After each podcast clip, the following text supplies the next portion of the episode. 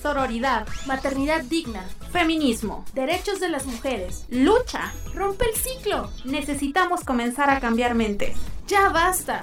Ya estamos aquí.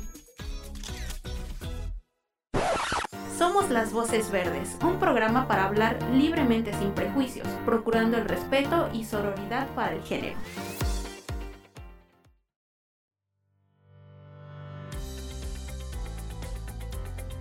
Hola, muy buenas tardes. Esperamos aquí las chicas de las voces verdes que se encuentren ustedes, quienes nos escuchan desde sus casas, desde sus autos, desde donde sea. Muy bien en este viernes de nuevo episodio que estamos aquí en viernes como siempre, como ya saben esperando a terminar el episodio para irnos de fiesta, ¿no? Como cada viernes.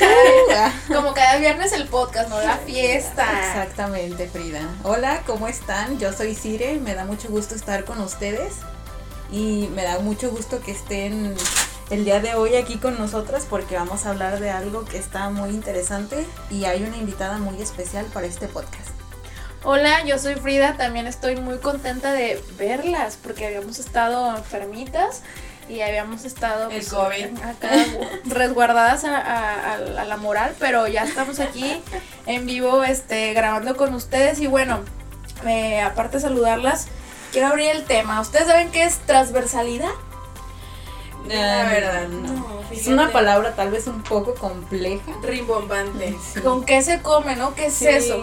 Y bueno, pues para hablar de lo que es transversalidad, porque es un tema eh, que pues como chicas, como feministas debemos empezar a emplear en nuestro discurso, en nuestra vida. Vamos a tener una gran invitada que es la licenciada en comunicación Liliana Reyes que es la encargada del programa de eh, fortalecimiento a la transversalidad de la perspectiva de género del Instituto Colimense de las Mujeres. Bienvenida, nosotros de cariño le decimos Lili. es muy chida, Lili. Nos da mucho gusto que estés hoy aquí. ¿Cómo estás? Hola, muy buenas tardes a todas y a todos los que nos están sintonizando. Es para mí un gusto estar aquí con ustedes en esta tarde. Sí, el gusto es nuestro porque sé que lo que te vamos a preguntar va a ser muy provechoso para todas las personas y pues tienes una gran información que nos vas a compartir. Sí, justo quisiéramos empezar pues abordando esta palabra que para muchas personas, incluso para nosotras, que trabajamos aquí en el instituto, nos puede parecer un poco rara, como un poco eh, complicada. Complicada de entender a lo mejor, porque no estamos tan familiarizadas con esos términos. Entonces, em, pues es este título que tiene el programa que tú encabezas, que, que es el programa de fortalecimiento de la transversalidad de la perspectiva de género, lleva pues esta palabra. Entonces, primero nos gustaría empezar eh, contigo contándonos un poco de lo que significa esta palabra y por qué la lleva eh, este título del programa que encabezas. Claro que sí. Bueno, eh, transversalizar la perspectiva de género, creo que debemos comenzar por reconocer, nuestras diferencias más allá del, del, sexo, ¿no? Más allá de lo que nos define como mujer u hombre. Son estas diferencias, digamos, sociales, del contexto en el cual nos estamos situando. Entonces, eh, transversalizar esta perspectiva eh, de género refiere precisamente a esto, a las personas que son tomadoras de decisiones, a las personas que realizan, implementan políticas públicas, incluso quienes legislan, deberían de contemplar en todos estos procesos estas diferencias que estamos hablando de la cuestión social entre hombres y mujeres para que este, al momento de planificar estas estrategias pues sea de manera inclusiva, ¿no?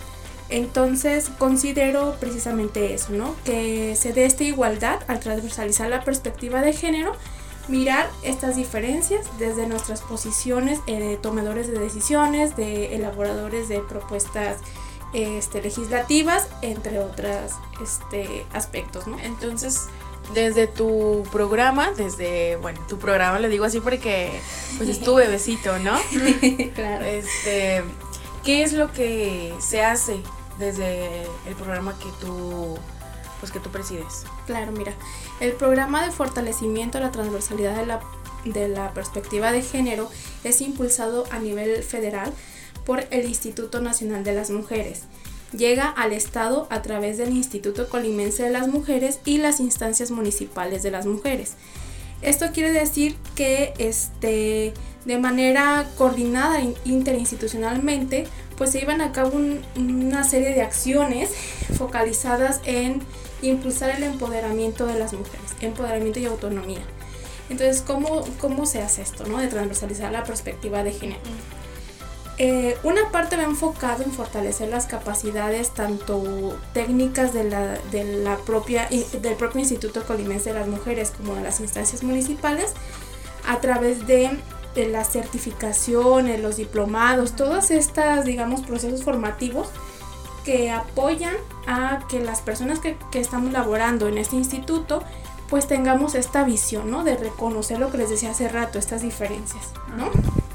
Y este, a través de los municipios también se transversaliza la perspectiva de género con estas capacitaciones que también se ofertan ¿no? a nivel municipal. Pero también hay una coordinación interinstitucional porque se operan eh, un modelo de centros para el desarrollo de las mujeres en siete municipios, que son Almería, Comala, Coquimatlán, Cuauhtémoc, Minatitlán, Villa de Álvarez y Tecomán. se me fue ahí en los últimos dos. Este, pero lo que se busca es eso, impulsar esta autonomía y empoderamiento a través de la detección de las necesidades de las mujeres, ¿no? Entonces, al detectar qué es su, digamos, la problemática que ella reclama o esa necesidad, eh, a través de estos centros lo que se busca es, pues, tratar de atenderle, ¿no? Atender lo que ella requiere para con ello, pues, mejor, pues, mm, apostar más a una mejor, poderle atender, ¿no? Es decir, si una de las personas, de, las mujeres de alguno de los municipios llega a un centro para el desarrollo de las mujeres y requiere, digamos, una beca de estudios, el centro por sí solo no te va a dar ese, ese bien social, por así decirlo, pero sí te vamos a canalizar con las dependencias que pueden atender esto, ¿no? Si ocupan un em, recurso para alimentación, el CDM no te puede dar ese, ese insumo, pero sí te va a canalizar. Entonces, eso es lo que se hace también, tratar de orientarlas en los servicios institucionales que oferta en primera instancia el municipio y en caso de que no se pueda subsanar ahí, pues ver la manera de que se atienda. Al final no dejar solas a las personas que van para requerir algún servicio. Exactamente, es por eso que es la coordinación interinstitucional en los tres niveles de gobierno, como les decía, con el Instituto Nacional de las Mujeres, el Instituto Colimense de las Mujeres y las instancias municipales. Oye Lili, y justo que comentas esto de lo que se hace en los CDMs, bueno, a través de qué acciones el ICM abona el empoderamiento y autonomía de las mujeres en el estado de Colima. Bueno, pues una parte tiene que ver con estos centros, ¿no? Que es, precisamente eso, identificar sus necesidades e intereses. Pero también abonamos en el empoderamiento este, a través de ofertarles este tipo de procesos formativos que les van a ayudar a ellas. Lo que decía hace rato, diplomados o certificaciones que les permitan con este documento a lo mejor tener un ingreso este más digamos, viable. O una oportunidad laboral que le Exactamente, una oportunidad laboral. No, es, no estudiar mi carrera, pero no tengo un documento que me certifique que soy contadora. Ah, aquí en el ICM te podemos apoyar con esta certificación a lo mejor no sea de auxiliar administrativo y contable y eso le, le, puede ayudar a ella pues a tomar un mejor trabajo, lo que dices, un mayor ingreso, o sea, te van apoyando y si no se puede, lo canalizan a alguna institución donde sí puedan apoyarle en ese sentido. Sí, así es una forma. Pero las certificaciones que nosotros estamos ofertando a través del programa de transversalidad a la perspectiva de género para este año fiscal, porque han de saber que este programa tiene un ciertas reglas de operación que hay que atender cada cierto año. Entonces, este, para este ejercicio fiscal 2022 estamos ofertando eh, aquellas certificaciones eh, focalizadas en mujeres que trabajan dentro de una instancia infantil. Ah, ok. Y a lo mejor lo que les hace falta es un certificado que les permita generar un mayor ingreso, ¿no? Y con ello, bueno, se les certifica el conocimiento que ya tiene, hay un proceso de alineación a esa competencia, por así decirlo. Una vez que ya tomó el curso, bueno, se le evalúa si es una candidata, candidata viable y si este, sale eh, digamos, con- buena calificación, bueno, se le daría el certificado, ¿no? ¿Quién, quién es el que certifica esta, estas certificaciones?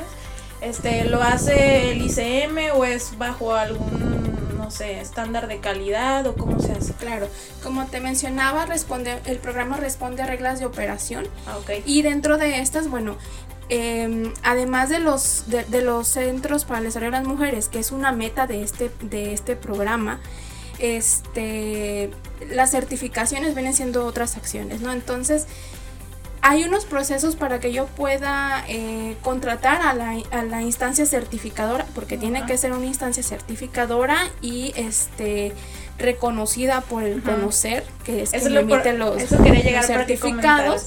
Entonces, este, de esa manera es como nosotros podemos, eh, a través del instituto, gestionar este recurso para contratar a una empresa que sea la certificadora y se pueda hacer este proceso, ¿no? Es importante mencionarlo porque el, el conocer, eh, no recuerdo sus siglas, pero si vas al- a, alguna, lo que dices, alguna instancia que esté eh, pues reconocida por conocer, que así se llama, tienen las siglas, te va a dar pues este documento que va a tener el valor eh, que lo que mencionabas. Muchas personas pueden hacer cursos y diplomados, pero no es lo mismo eh, lo que te da una certificación. Y eso también te dan ellos y te reconocen que tienes la competencia, que tienes el conocimiento y tienen así un listado de que sepa hacer esto, que sepa hacer aquello. Ellos te ponen un lineamiento aparte de lo que ustedes están manejando. Entonces no es que vaya solamente apoyado por el instituto, sino que ya hay un organismo eh, certificador que lo está apoyando. Claro, así es, es a través de este organismo. Y pues mencionarte que en otros ejercicios fiscales hemos trabajado con la competencia en cuidado a personas adultas mayores a domicilio, ¿no? Y del ejercicio fiscal 2020-2021, al momento se han certificado 24 personas, ¿no? Entonces ahora esperemos en este ejercicio fiscal 2022 cuántas personas estarían certificando con, eh, vaya, con, con, lo- con los estándares de competencias que, que se van a ofertar, ¿no? Así que estén pues todas eh, listas a, a cuando salgan las, las convocatorias para que quien desee participar en esta certificación pues será bienvenido. Ok. Lili, y este. Esto. Estas acciones de las que nos, nos hablas, en sí la transversalidad eh, de la perspectiva de género, ¿de qué forma abona a la prevención y a la erradicación de la violencia contra las mujeres? Eh, claro. Mira, yo creo que al transversalizar la perspectiva de género en la administración pública estatal y municipal, pues tenemos que empezar a cambiar esta visión, ¿no? En cuanto al reconocimiento de elementos culturales y sociales por las cuales eh, mujeres y hombres pues nos, nos estamos enfrentando, ¿no?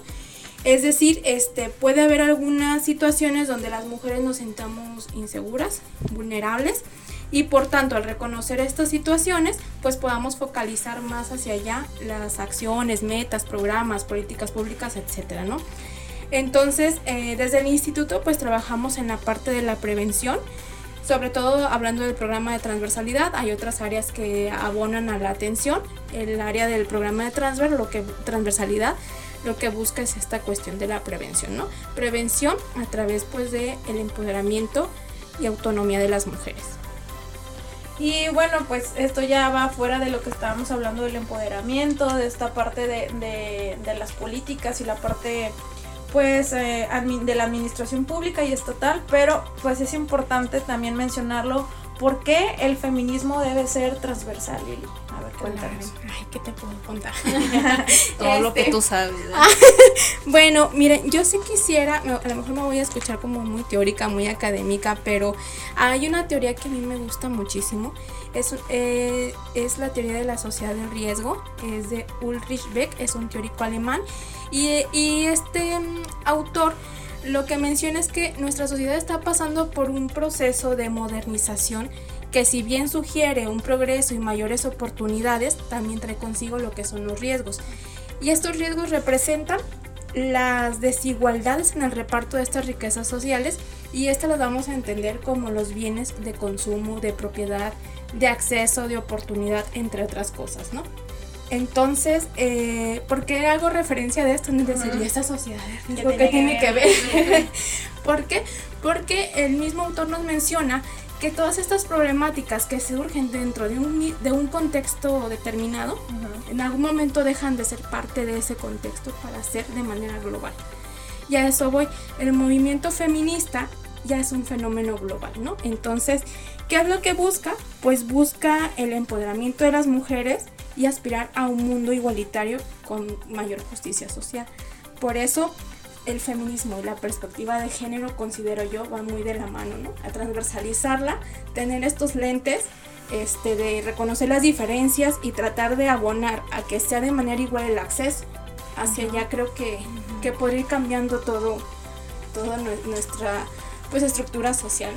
Y, que todo lo que se hace desde las políticas públicas, como lo comentabas. Y también muy, muy este, interesante que, bueno, tú como licenciada en comunicación lo abordes desde una teoría eh, que tiene que ver con la cuestión social, eh, porque a lo mejor nosotros lo mencionamos en el discurso o en la participación, pero no sabemos que hay personas como, ¿cómo se llama este señor? Ulrich Beck Ulrich Beck, que ya lo estudió, que no es algo que nosotros solamente lo estemos haciendo, digo, en la participación, ya hay un estudio y hay una teoría que lo sustentan. Entonces, este es el aporte que, que Lili nos da y por eso yo quiero que viniera y también las luces verdes, porque eres, eh, eres una persona muy inteligente y ya vemos que no solo desde el programa, sino que desde la raíz Tienes una respuesta muy apropiada, Lili. Muchas gracias. Pues es, es, un proceso, ¿no? Formativo, porque claro, cuando yo empecé a tener mi primer contacto con el feminismo y con el programa de transversalidad y con la perspectiva de género, pues claro, yo decía, ¿y cómo, para dónde va esto o qué, no?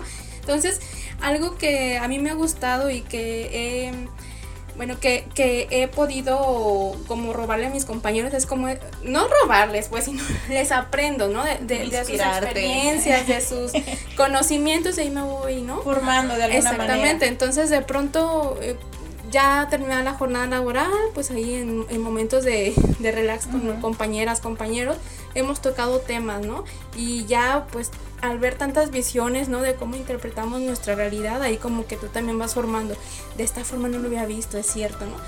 Y pues sí, este, eh, creo que también la parte de la formación académica que uno va teniendo también nos ayuda como a entender desde las partes de las teorías, porque sí es una teoría, les digo, que a mí me gusta mucho porque sí refleja, aunque sea una teoría pues clásica, ya de un tiempecito atrás, este sí refleja, ¿no? Lo, lo que está pasando en estos momentos. Sí, justo, y partir, como decías al principio, del reconocimiento de las diferencias y también del reconocimiento de las desigualdades sociales que tanto afectan a las mujeres, ¿no? Porque justo hablábamos de de cómo es que beneficia el programa de transversalidad a las mujeres en la cuestión económica, ¿no? Que, que pues aporta a que ellas tengan o puedan optar por una autonomía económica al certificarse en distintas áreas.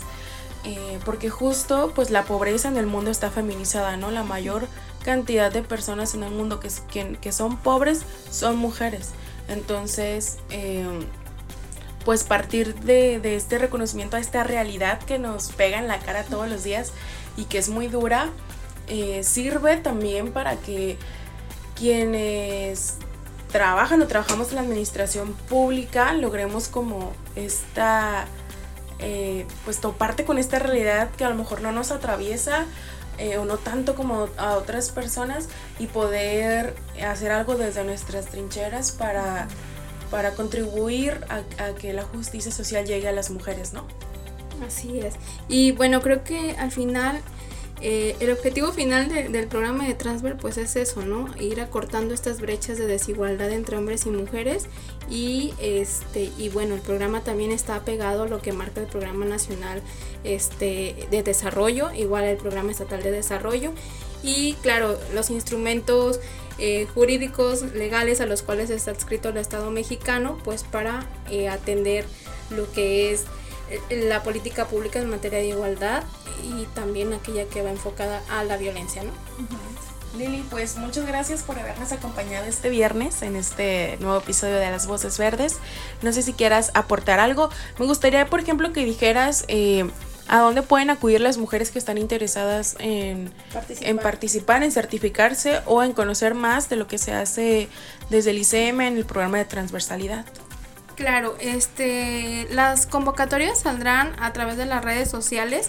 De la misma forma, este, a través de los Centros para el Desarrollo de las Mujeres, que nuevamente comento, están en Armería, Comala, Coquimaclán, Cuauhtémoc, eh, Minatitlán, Tecoman y Villa de Álvarez se estarán lanzando pues las convocatorias para que quien esté interesada este pues se acerque eh, vea de qué se trata esta certificación esta competencia o alguna otra actividad que tenga que ver con procesos formativos este pues puede inscribirse no de igual manera en aquellos municipios como no son Manzanillo, Ixtlahuacán y Colima, donde no hay un CDM, también estaremos trabajando colaborativamente con las instancias municipales pues para coordinarnos y que este programa llegue al 100% del municipio, ¿no?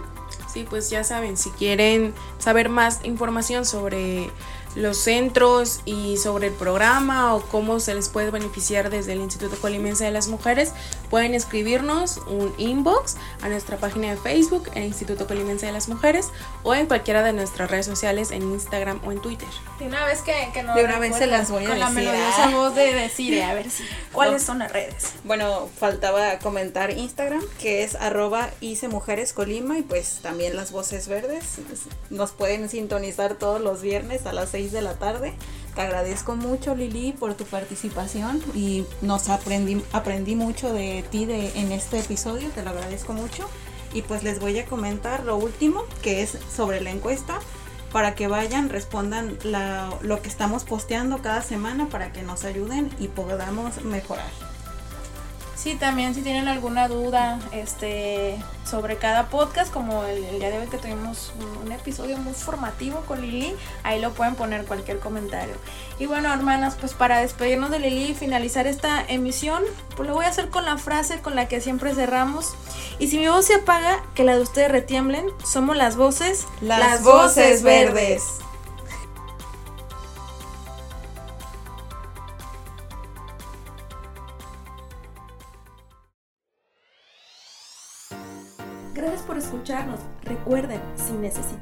Apoyo u orientación telefónica, puedes contactarnos a la línea Mujer 075. Este podcast es para la libre expresión. Es financiado con recursos del programa de apoyo a las instancias de mujeres en las entidades federativas PAIMEF.